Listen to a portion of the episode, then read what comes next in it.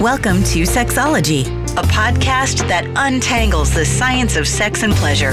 And now, with this week's episode, your host, clinical psychologist, Dr. Nazanin Moali. Hello there. You're listening to episode 193 of Sexology podcast. I'm your host, Dr. Nazanin Moali. If you missed our announcement last week, I wanted to share with you that during month of September, every Friday we're cooking an aphrodisiac recipe in our Instagram account. We're making it from the scratch. We'll send the list of ingredients in our newsletter. So if you're not part of newsletter, make sure you are joining and also following our story at Sexology Podcast. Today, we're going to talk about a topic that I wanted to discuss for the longest time in our show. Uh, like many of you guys, I've been doing many Zoom happy hour meetings with friends and colleagues, and I found myself that I've been giving lots of sex ed around STI prevention, treatment, and it's interesting that many of these informations you would think are the information that one would get during high school or even middle school in ideal world. And what happens is many of the sex ed that people are getting all around the world at the abstinent base.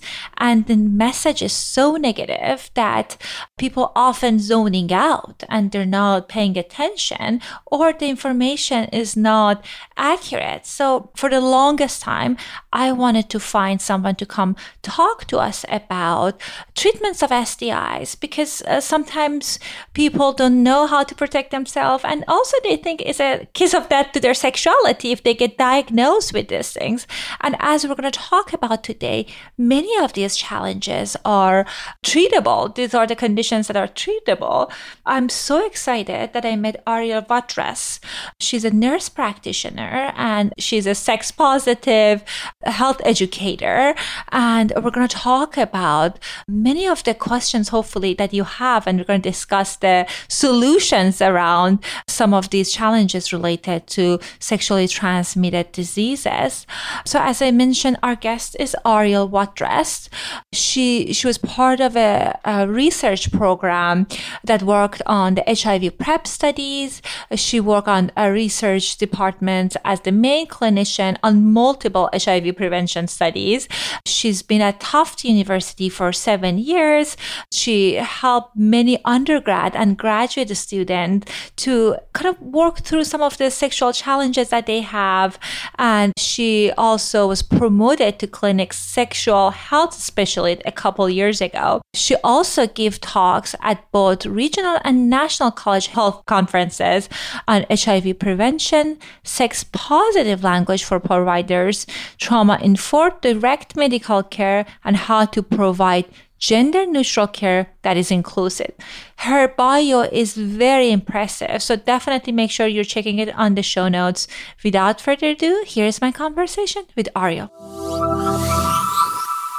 Hello and welcome to another episode of Sexology Podcast. I am so excited to have Ariel Watrous on our show. Ariel, welcome to our show. Thank you so much for having me. I am so looking forward to this conversation. I know we talked about it in the past that I really want to help people have a better understanding about their sexual health, what can they do to optimize it, but not necessarily have the same kind of tone that we heard at the abstinent based classes with that oh, those yes. scared strategies. So when we chatted, I said, "Oh my God, she's a wonderful and perfect person for this."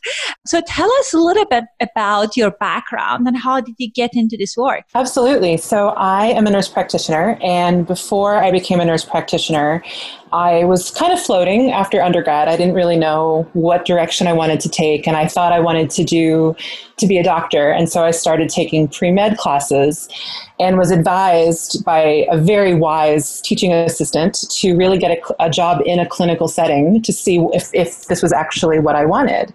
And I very serendipitously found a position at a small clinic for homeless and disenfranchised youth in Boston and my eyes were opened to all of the parameters of sexual health and HIV prevention and birth control access that young adults were dealing with. And that job really opened my eyes and definitely established my foundation and interest in this work. Wonderful. And it seems like you do lots of sex education in the clinic right now and colleges. Is that is that part of what you do as well? Yeah, that's correct. So clinically, I work at Tufts University in Boston. And beyond that, I do a lot of outreach both on campus and off campus with students.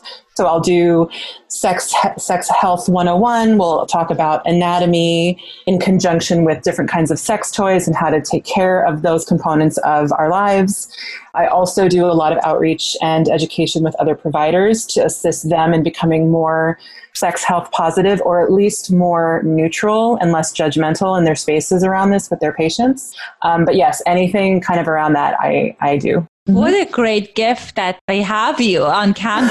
Thank you. I remember when I went to college. So uh, my listeners, they know that I moved to the U.S. when I was 17 for college.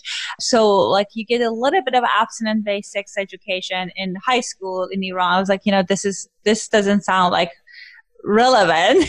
I'm like, but yes, I right. love sex. Uh, I'm not gonna follow this. And then I didn't get any information around kind of sexual health until I started undergrad at UCSD. And I, we had this wonderful uh, professor that she was teaching about human sexuality. And it's interesting at that point I was 19 and that was the first time that I was getting exposed to all of those information that I would arguably say like someone that's 13 or 12 they need to learn about. That's why I think there are lots of mis- misconception about this topic. I agree with everything you said. And I will say that uh, your experience that you shared about learning all of this at 19 is a story that I hear a lot from the people that I meet. So, generally speaking, the people that I meet around sort of the first time sexual interest or sexual health visit is usually in response to something that's happened in their into their bodies or in their lives around their sexuality in a clinical sense. And they're coming in with something happening and they don't have the basic understandings of how that part of their body works or why or what the and I'm saying this in quotes, what is normal, right? That range of normal that people can experience. And so we're starting in a place of some sometimes crisis or sometimes concern with no background information. And we have to kind of make sure that that background information is established so that they can understand what's going on with their bodies. And I agree. I think if this information was available a lot earlier, it would make a huge difference. I do see that in patients who've had comprehensive sex education, which is not that many. When I meet them in the clinical setting, their comfort and their confidence and autonomy in their sexual lives is very different than those who are experiencing it for the first time with me in a clinical setting. Absolutely. And I'm glad that the, like many women that you're saying that like young women or men, when there's a challenge, they're coming in to ask for help because something else that I see in some of my clients is like the first time they get some kind of STI, any, any challenges around that, they feel so much shame. Oh my that gosh, they just yes. want to disconnect. They don't want to do anything about it. And as we're going to talk about, many of these things are easily curable, addressable. So they don't need to kind of like feel they are broken. Therefore, there's nothing they can do. Absolutely. The shame is palpable sometimes. Mm-hmm. Absolutely. Tell us what are some of the speaking of that? What are some common common misconceptions, myth that you hear that people have around STIs? That's a very big question, and it's a very important one to address because I think that culturally, that shame that you talked about that people are coming in with is being laced through how we are giving being given information about STIs. So people say STDs, they say STIs, sexually transmitted diseases, or sexually transmitted infections. I genuinely am not sure which one people want to be used more, but I like the STI more because I think the word, even just the word disease, is very ominous. But I try to I use them interchangeably at this point, and I would say that one of the biggest components of shame and misconception that I hear is a very simple term that people use when they come in, if they're coming in for a screening or if they're coming in for an issue that's going on, and they say, I had my testing on this date and I'm clean. So they're already starting from a space that they have been taught that if somebody has an STI, they are, in quotes, dirty, which is simply not true. So that's a big one. The other one that I hear a lot of is there's this incredible polarity in beliefs about this. So either I experience patients who have an experience with an STI and it is the end of their sexuality, or I experience people who don't have enough awareness of what they're experiencing or education around what they're experiencing and don't think it's that big a deal. And there's this very complex, multifaceted middle area where I like to be with my patients to help them understand the nuances of a diagnosis. But generally, I meet people at one extreme or the other. I think there are a lot of misconceptions about what risk means, and that word in and of itself can be very challenging to hear. There's also a lot of confusion still to this day around what STIs, which STIs are curable, meaning we can make them go away completely from the body, or treatable, meaning we can help reduce the symptoms, but they may recur that's something I hear a lot and sort of what the different management and treatment options are. So those are some of the big ones I hear about. Thank you for sharing those. Those are I, those are very common from the conversation that I have the clients that they're struggling. Mm. There's the same kind of challenges, and I love that you pointed out the clean piece because I yeah. feel like when you're thinking, then if I have an STI, then I'm unclean. And what would that mean about me as a person? And what's mind blowing to me that like many of my clients that they got STIs, they got STIs from the relationships that they were whether in monogamous relationships or like, you know, it, it wasn't, these are not the people that are necessarily promiscuous. There's nothing wrong with kind of being kind of sexually exploring things. But right. then people have this misconception that, okay, if someone is only having sex with a few people or if they're in a committed relationship, they're not at risk. As, and you call it as right. the risk part. So I want to hear about more about the at risk. What did you mean about that? So when we talk about STIs and we talk about, you know, in quotes, safe sex, what we're talking about are sexual activities or decisions or components of somebody's sexual lives that will determine the likelihood of them being um, being uh, in contact with an STI. And the term that we generally use for that is risk. What is the risk with this activity? So um, I do a lot of uh, discussion and presentations on HIV prevention, HIV PrEP, and those things. And it's a very interesting space because there are a lot of people who in the field who are really trying to move away from that word risk. Mm-hmm. And and how do we talk about this? Because I think we're already assuming judgment and shame if we use that term sometimes. And people are generally coming in with those components too when they're talking about their sex lives in, in the context of a concern for an STI.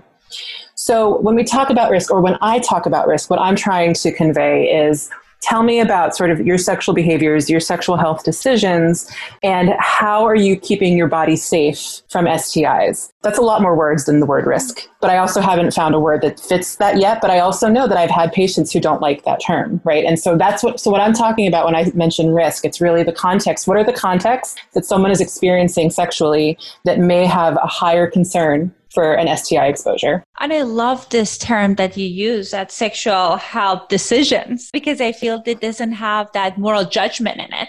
Because like I think with risk, it comes like based on whose view and it can take kind of become political and moral and all of that. But when we're talking about decisions, it, that's something mm-hmm. that's more objective. Um, right. Yeah. yeah, we agree. good, good. Uh, tell me, uh, what what do we need to know about STI for our listeners that they didn't get the information, like like the way I I didn't get it, and they're curious to kind of make sure that they are preparing themselves and equipping themselves with this information. What are some of the basic information they need to have?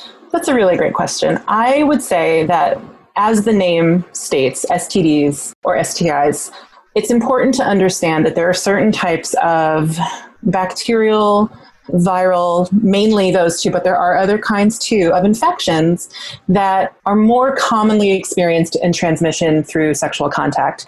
And that term, sexual contact, is quite broad because there are some infections that are very, very specific about the types of fluid that they can transfer in. And then there are some that really only need skin to skin contact when there's an exposure happening. And that statement, in and of itself, is the crux of a lot of education that I do with people, generally in a space of concern. And so the opportunity for your listeners to understand that this is something they can start to look at when they're not in a crisis moment is awesome. And I'm excited to be here to help to help kind of dismantle that.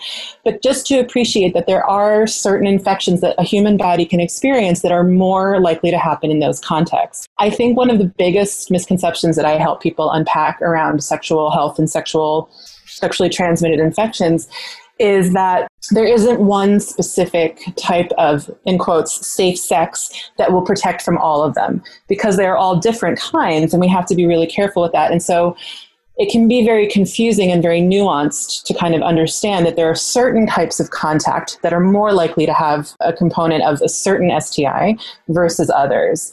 And that's where I think it gets a, little confusing and also frustrating too if you're trying to protect yourself. And as you said before, if somebody's only had one partner or more a few partners, you know, I'm not I'm not implying any judgment, but they've had, you know, routine testing and then something presents itself.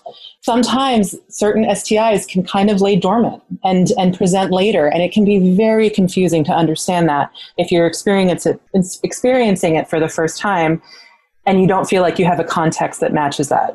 So important. I was just having this conversation, interestingly, with my hairdresser yesterday. uh, I love him, and I've been seeing him for 20 years. And he's recently single. He's a gay gay man, and he's like casually dating. And he he he was sharing with me that how there is this disconnect between the younger generation and the older generation. He was telling me because of what his generation experienced with HIV, they, he said like he learned that with the partners that are same same age, they're more, he finds it that they are more mindful of protection and safety and all of that. And he was saying that with the younger population that is having sex, he finds it that they're not necessarily. They say, "Oh, I, I just did HIV testing. I'm quote unquote clean, clean," right. and they don't want to use any other form of protection and how how challenging that can be and how, how it can put the partner in a vulnerable space, which made me wonder that all of our experiences kind of play a role in our kind of sexual experiences and behavior. So I love that you talked about one form of protection doesn't guarantee that that you will not get any of these STIs. And I know that can be a risky and scary place to be. So tell us then what can we do then? Because I feel when I when I hear that, it creates this kind of anxiety. Then okay, oh, I'm, absolutely. If I'm protecting myself, I'm wearing condom. If I'm if I'm taking PrEP, all of that, then uh, I'm still vulnerable. So, what what are some of your suggestions around that? I love that question, and I think it's really hard. And I want to just address also what you said too. You know, in the context of of the conversation with your hairdresser, there is a very interesting, almost like a hierarchy of concerns about certain STIs, and mm-hmm. some hold far more stigma than others. And just very quickly on HIV, it's been a fascinating graph really to follow um, how cultural perception of HIV has shifted. I worked on PrEP studies before they became FDA approved at my previous job at Fenway Health in Boston.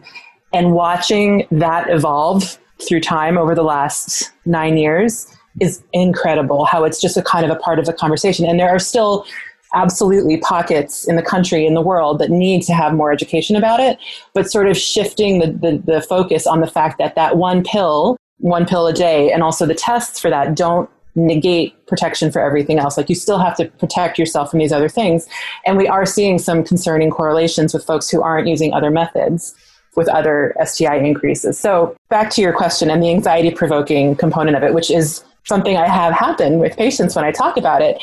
We what I usually try to explain is that human sexuality is not black and white. And we all sort of live at various components in this very wide gray zone. It's a very beautiful, wide, complex gray zone.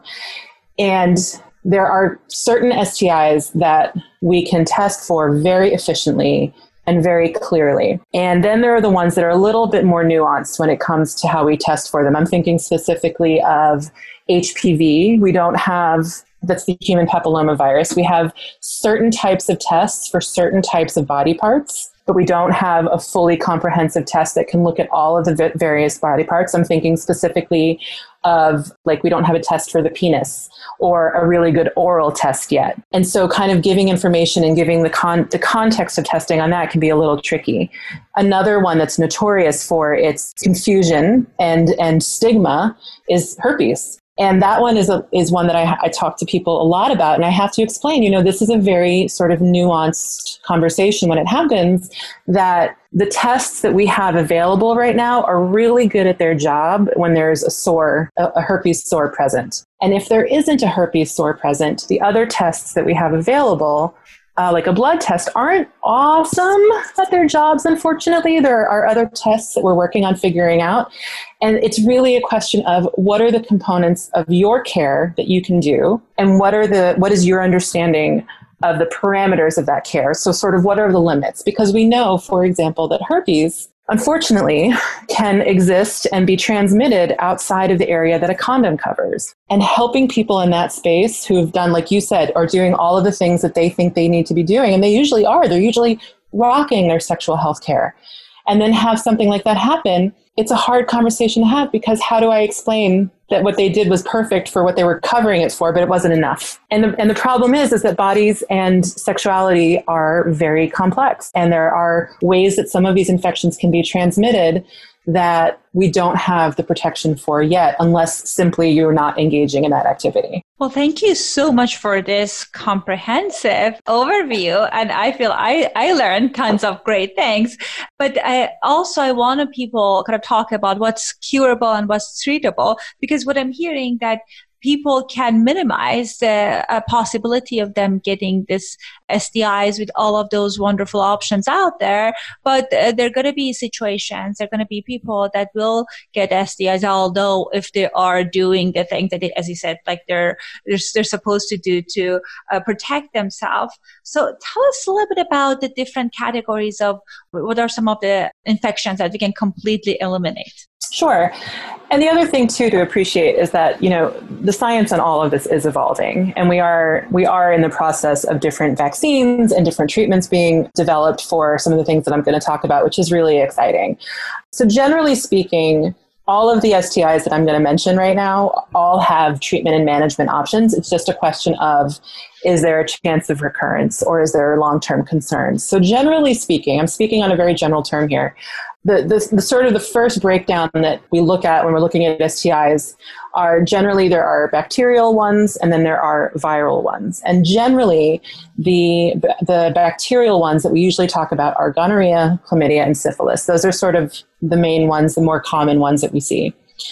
All of those are bacterial based and can be treated and cured. When it comes to syphilis, the treatment and the, the follow up is a little bit more nuanced and it takes a little bit more follow up than the gonorrhea and chlamydia ones. But generally speaking, those are curable. They all can have long term effects if not treated appropriately. And so, and at different times can also have no symptoms, which is why I'm such a fan of screening, STI screening, just sort of generally. But those are the ones that we kind of talk about as the more known to be curable ones. Then the other group that we usually talk about, um, sort of generally, again, are the viral STIs. And again, as I said before, there are other more smaller pockets of different STIs, but these are sort of the big ones that folks know about. And so in that bracket, we have HIV, HPV, and HSV, which is the term for um, herpes. And then we also have Hep C and Hep B, which can sometimes be sexually transmitted as well, also in some cases through shared needle use. Now, herpes and HIV can both be treated really well and managed really well. HIV has its own timeline, it has its own significance. So I'm sure that could be its own podcast episode another time. But the, the medication options for that at this point are really great. And we mentioned PrEP before. So PrEP is pre exposure prophylaxis. And the idea behind that is that someone's taking an antiviral medication every day to prevent the virus, should they have an exposure, uh, beginning to replicate at all in the first place. And it's really effective. There are other um, methods of PrEP that are being investigated that look really promising, like a vaginal ring, an injection version, because not everybody likes to take a pill every day. So we should have other options. Herpes has really good medicinal management at this point. There is work happening around a vaccine on that. And that one is tricky. I mean, the name itself literally means to creep. Herpetic means to creep. I know. And it's it can be very hard to kind of sit with that diagnosis because I can't guarantee what it will look like for each person. And it's something that can recur in the body. There can be outbreaks when there's stress or sickness, lack of sleep, all things I see in college health age people a lot.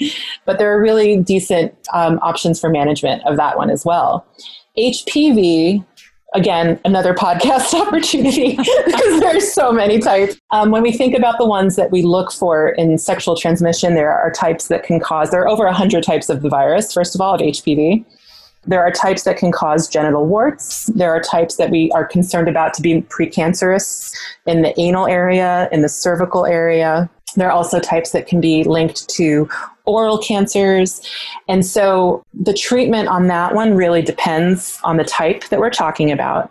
And the sort of long term diagnosis, you know, the word curable in this context is tricky because in some cases, yes, some bodies can just clear the virus. And in some cases, the body needs help getting it removed repeatedly. So it's a, it's a it's a little bit more nuanced, but for all of them, there are definitely options for management. How wonderful that you were working at kind of like at the development of PrEP. And as you said, there are so many exciting improvement when it comes to addressing and helping with kind of like treating these conditions. And, and I would imagine that like what, what it looked like the treatment 10 years ago right now is like very yeah. different because I know that with HIV uh, early on, it was such a scary diagnosis, but I know many people right now, they're taking the medication and they're living their life which is very wonderful improvement. With the PrEP, I know many, many of people that I work with, they taking it. Is with like, is it that the, the right way of taking it, I guess like as prescribed, is it that you have to take it like year long or when you're planning to have sex? What is the recommended way of doing it? That is such a great question, and I'm so glad you brought that up. So, currently, the only FDA approved method of taking it is once a day. Mm-hmm. And the idea is that it would sort of be a I don't, I don't want to say a maintenance medication, but it's certainly a daily medication for a period of time there is certainly a, a, period of time when you're starting the medication that it takes time, similar to birth control, to get to the point where there's enough in the system to be effective. What's interesting about PrEP is that we have data on certain points in the body, like blood, rectal tissue, I believe cervical or vaginal tissue, I cannot recall, to show us how long it took for the medication to be present and being effective in that area.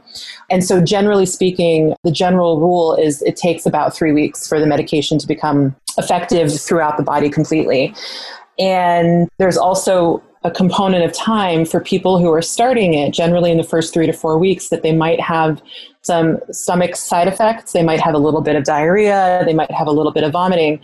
And so generally the guidance is, you know, if you if you are tolerating the medication once you started it and it's feeling good and it applies to your sexual life, to sort of just stay on it if that applies to you, if it's healthy for you, if you're not having any kidney issues or bone issues or anything like that as long as it applies to someone's life. I've had people be on it for a couple of years and then something changes in their sexual health life that they don't either they don't need it anymore or well no they don't let me rephrase that. They they don't need it anymore and the reasons vary. Either they've stopped having sex for a while or they're going into a relationship that's sexually monogamous. So there are ways that that can be tweaked and if they decide that they want to go back on it they can certainly do that Thank you for that wonderful description. I feel like many times people, when it comes to medications, they don't know what is recommended or they think they can get away with it. So thinking about like, yeah. I can take it right before I'm going to this party in the morning and that would be it.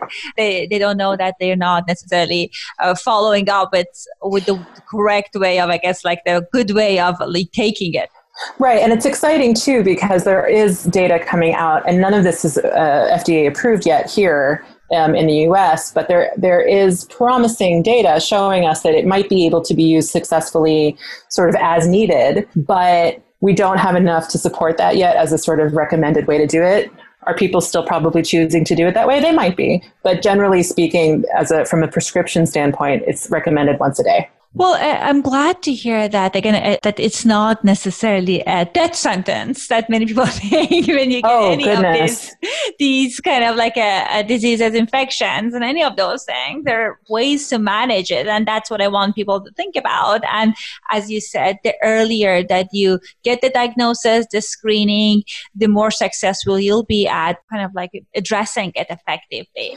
Yeah, you know, it's interesting. I'm thinking about what we were talking about before sort of about the common misconceptions. I will say that one of the biggest conversations I have with people around any STI diagnosis, and I've given diagnoses for all of the STIs that I've talked about with you so far and others, but these are the all of these I have.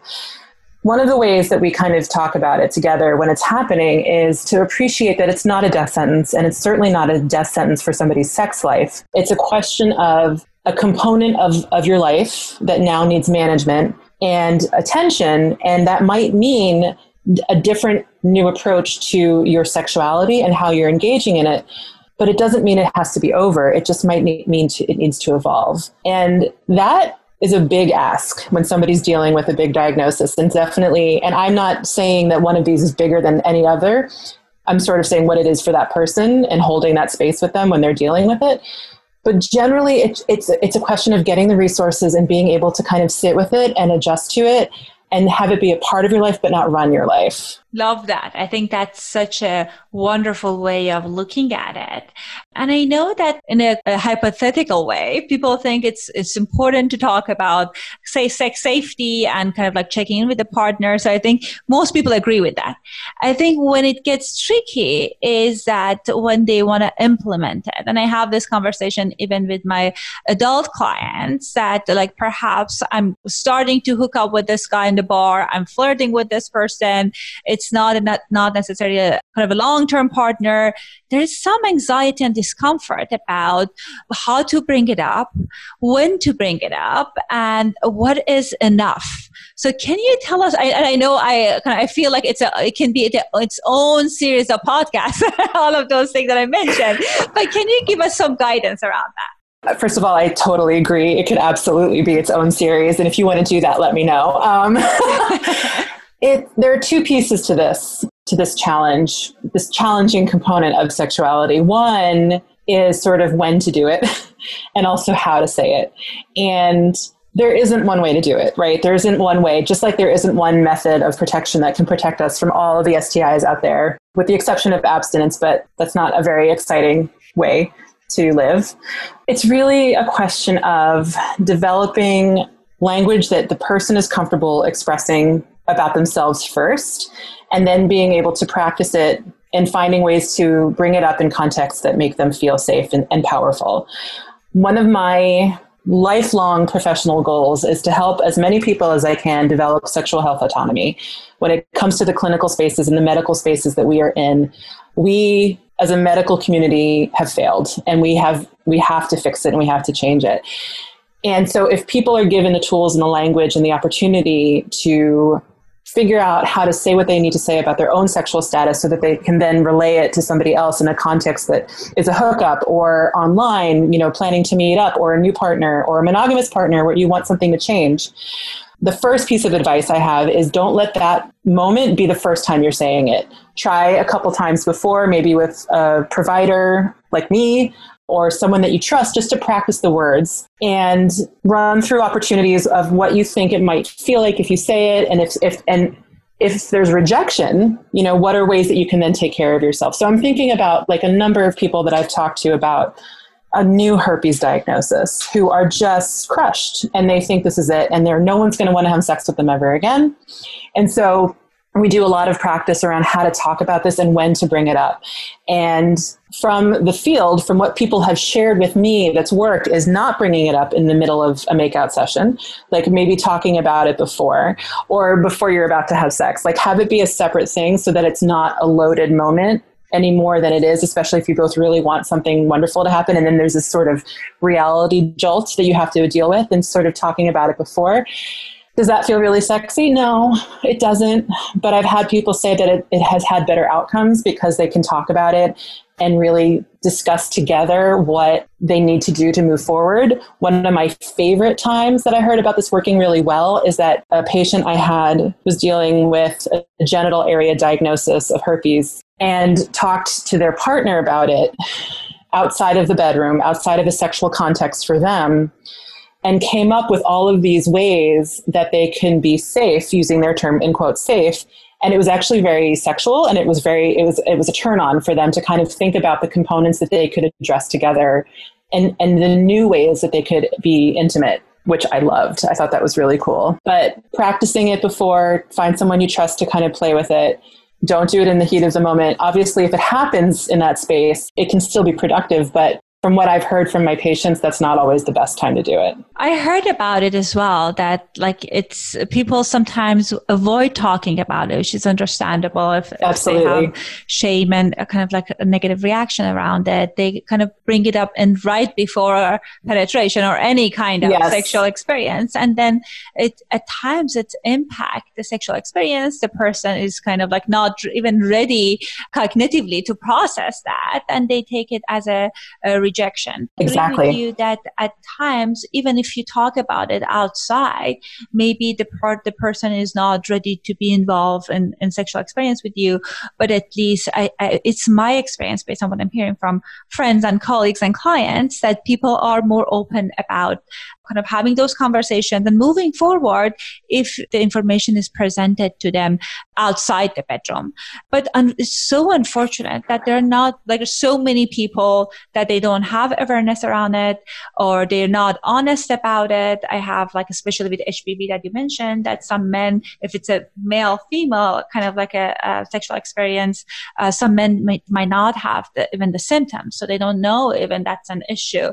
Should we ask about testing? Like, can I see your test results? Should we say like, you know, do you have condom conversation is enough?